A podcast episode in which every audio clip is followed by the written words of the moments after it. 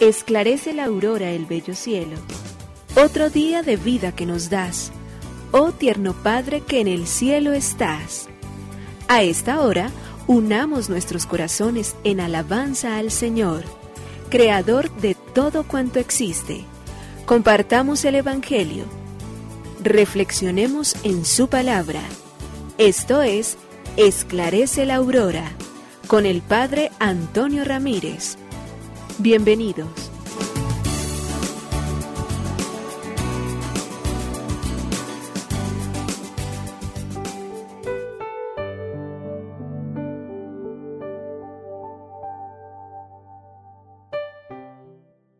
Bueno, muy buenos días. Hoy el lunes 28 de noviembre del año 2022 y aquí estamos una vez más, Señor, para decirte gracias, Señor, por permitirnos en este día ver, admirar y sentir la gracia de tus maravillas infinitas, porque al llamarnos a la vida nos permites entonces disfrutar también de los bienes sagrados con los cuales adornan nuestra existencia. Te damos gracias, oh Padre, y venimos a cantarte gozosos, porque eres nuestro Dios y nuestro Señor. Te aclamamos porque eres la roca de nuestra salvación, porque con gritos de acción de gracias queremos aclamarte al son de salmos, al inicio de esta jornada, al inicio de esta semana nueva que nos das, al inicio de este tiempo maravilloso que nos regalas de preparación al nacimiento de tu adorado Hijo. Por ello, Señor, nos alegramos de todo corazón, porque tú eres grande. Nos rendimos ante ti, que eres el Señor de la historia, porque eres el único que permaneces en medio de tantas cosas inestables de la vida. En tus manos, Señor, está lo profundo y lo oculto de la tierra. Todo está visible a la luz de tus ojos. Tuyas son, Señor, las cumbres de los montes, suyo es el mar porque Él lo hizo, los árboles del bosque que aclaman y cantan, que gritan y silban a lo largo de la jornada y que dicen una vez más que tú eres Señor y que tú eres Creador. Te adoramos a ti, Señor, que hiciste el mar, que lanzaste sobre las playas toda clase de maravillas, en la arena, en las piedras, las rocas, en todas aquellas oportunidades con las cuales a cada uno de nosotros nos permite descansar frente a esas aguas límpidas, tranquilas, pero a veces también un poco agitadas. Te adoramos a ti, Señor, porque eres el que hiciste el cielo y lo llenaste de estrellas, que iluminas este mundo y que haces que la noche y el día brille de una manera extraordinaria. Te adoramos a ti porque pusiste la luna, que con los ciclos de ella misma también, durante la noche, en los tiempos en que ilumina porque transparenta el sol, nos permite entonces mirar ese sol que a través de ella se nos fulgura. Te damos gracias porque eres el centinela, ella es la centinela de la noche y que es una hoguera iluminosa que nos mantiene encendida como el día cuando el sol está en su pleno vigor. Por todas estas obras, por todo lo que haces, por tus maravillas, queremos una vez más proclamarte y decirte, gracias, oh Señor, Creador del universo, oh Padre nuestro que en el cielo y en la tierra estás. Nos unimos a la Iglesia Universal que ora. Esclarece la aurora el bello cielo, otro día de vida que nos das Gracias a Dios, Creador del universo, oh tierno Padre que en el cielo estás. Nuestras voces unimos al concierto que el universo eleva ya en tu honor.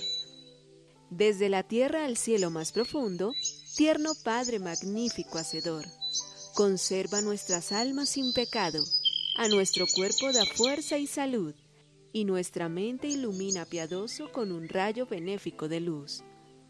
Por nuestra amada patria suplicamos, por la iglesia elevamos oración. Por nuestros amados padres y familia, siempre dichosos los hagas tú, Señor. En tu santo nombre, comenzamos este día de vida que nos das. Haz que lo acabemos santamente. oh Padre nuestro que en el cielo estás.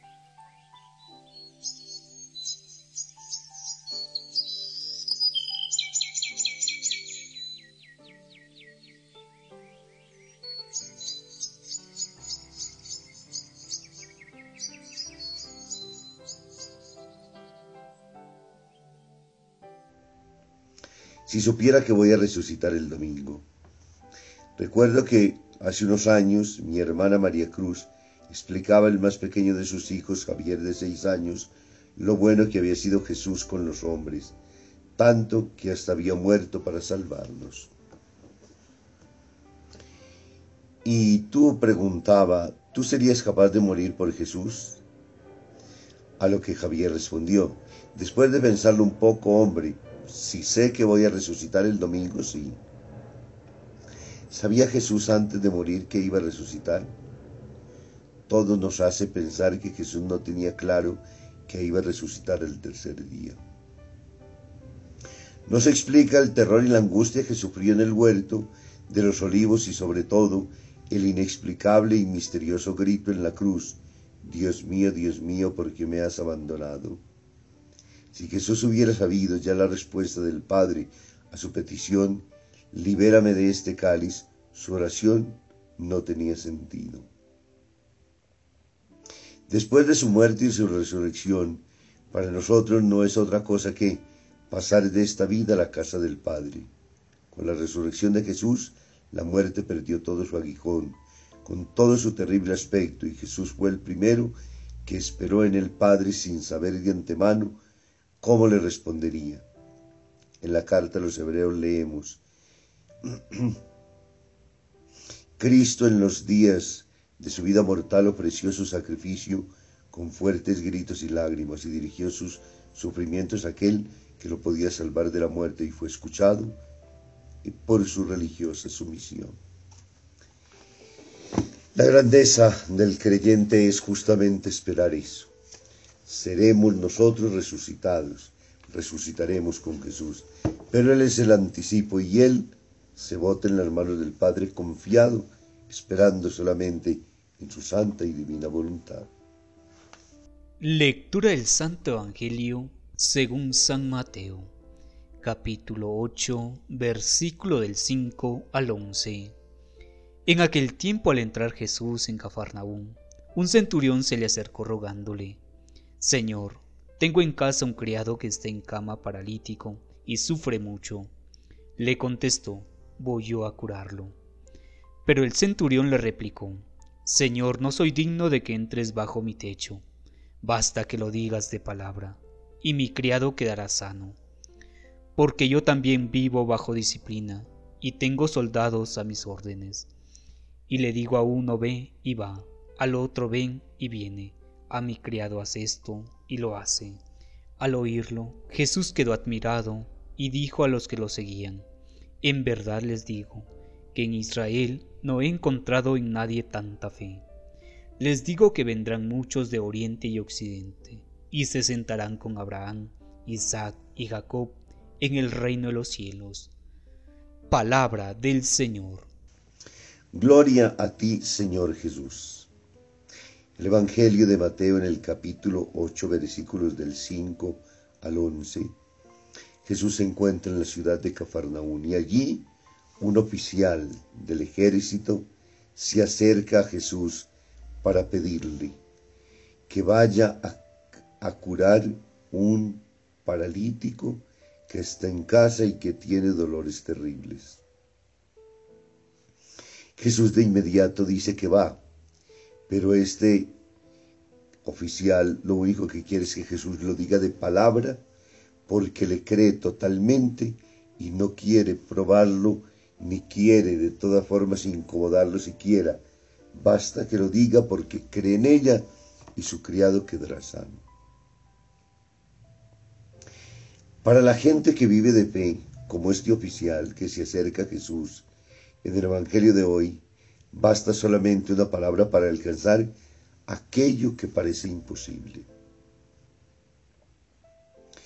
Porque la palabra de Jesús tiene poder, porque la palabra de Dios tiene un poder infinito lo dijo y existió, lo mandó y surgió.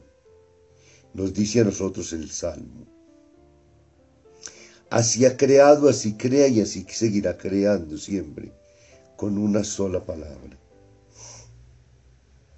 Y en este mundo, mientras abundan las palabras vacías de sentido, pero no se cansan los políticos de enunciarlas durante todo el tiempo, aunque saben que se convertirán en mentiras. Muchas veces los hombres y las mujeres para enamorar y conseguir de la otra parte lo que quieren también, no escatiman absolutamente ninguna de ellas, los tramadores quienes quieren entonces arrebatar sus bienes a los otros, de igual manera gastan durante todo el tiempo palabras y palabras sin sentido. Y así podríamos encontrar un mundo lastimosamente entonces lleno de palabras sin sentido. Y a pesar de todo ello, nosotros terminamos creyendo y la de Jesús a veces, que debería ser la palabra más firme, la palabra de Dios pronunciada desde lo antiguo, nosotros no somos capaces de escucharla y de obedecerla con el corazón sumiso como lo hace este oficial romano. Con una sola palabra se puede conseguir absolutamente todo. Se consigue la salud del enfermo, se consigue la creación entera en la cual nosotros existimos hoy. Se consigue la vida y la existencia nuestra porque lo dijo y existimos. Porque todo Dios bastó sencillamente con una sola palabra suya, bastará para sanar todo lo que exista. Testimonios como el de hoy son infinitos. Son muchos los que acontecen en la vida pero muchos de ellos quedan en la parte anónima. No todo el mundo sale a gritarlos ni a vociferarlos. Muchos quedan ahí guardaditos en el silencio de la existencia. Es importante proclamar la palabra de Jesús. Es importante proclamar la palabra de Dios. Es importante contarle al mundo que Dios ha obrado maravillas en nuestra vida y en la vida de muchos de los nuestros. Es necesario decir que Dios no se olvida nunca de los suyos, que está siempre pendiente de ellos para obrar según su voluntad. Pidámosle a Dios que hoy y siempre nuestra vida esté siempre abierta a escuchar su palabra, a dejarnos interpelar por ella y a confiar profundamente porque obrará según sea nuestra fe. Que nos bendiga el Padre, el Hijo y el Espíritu Santo. Muy feliz inicio de día.